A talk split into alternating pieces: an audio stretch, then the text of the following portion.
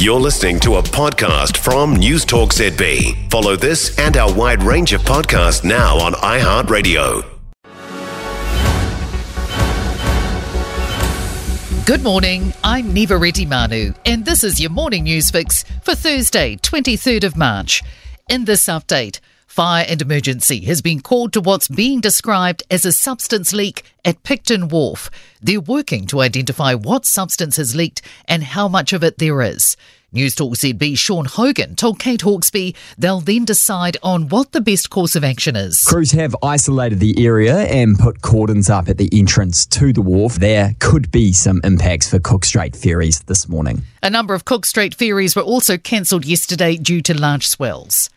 A standoff between buyers and sellers in the housing market. CoreLogic data shows for the month of February alone, about 4,100 properties were sold, the lowest for that month of the year since at least 1981.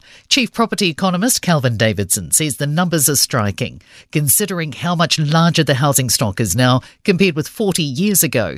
He says interest rates are a key factor in slowing the market down, and credit rules are also at play. Davidson says it's harder to get a mortgage and secure a property property. The government is hoping to give the electric vehicle revolution another kickstart.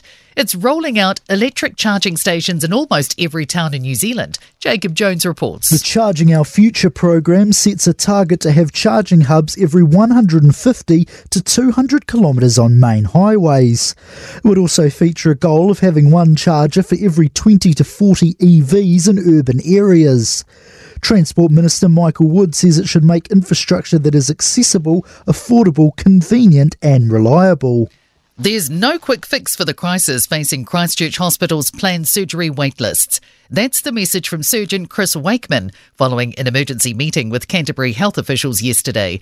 Te Ora says it was a discussion about perioperative services as a whole. It admitted in some specialties there's a 50% reduction in planned surgeries this week. Wakeman says Te Ora has started hiring agency staff for cover. Locum should ease some of the pressure, hopefully, but I can't see when we're so far behind how we can catch up. Nationals poised to deliver what it's billing as a significant education policy announcement.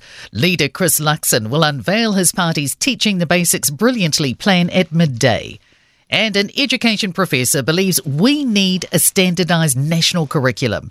Auckland University education professor Elizabeth Rata says the country's education has gone downhill for 20 years because of an appalling curriculum that's lost its way. She says it needs to change and include specific knowledge all children should learn. All children should know their times table. All children should know the 40 phonemes in the English language. In the UK, for example, seven year olds are expected to know all 40. And in sport, a KO for the heavyweight unification boxing title fight between Tyson Fury and Alexander Usyk, with talks hitting the canvas. Stephen Fleming will coach the Dallas based Major League Cricket team, the Texas Super Kings, who have a partnership with Chennai's Indian Premier League side. And the Blues are hoping to get some All Black strength back in their bid to respond to a second defeat in the Super Rugby Pacific season against the Force on Sunday. Prop Ofa Tu'ungafasi is due to return from a spell with concussion. I'm Niva Retimanu. That's your latest news fix, and we'll be back with the next update at midday from the Newstalk ZB Newsroom.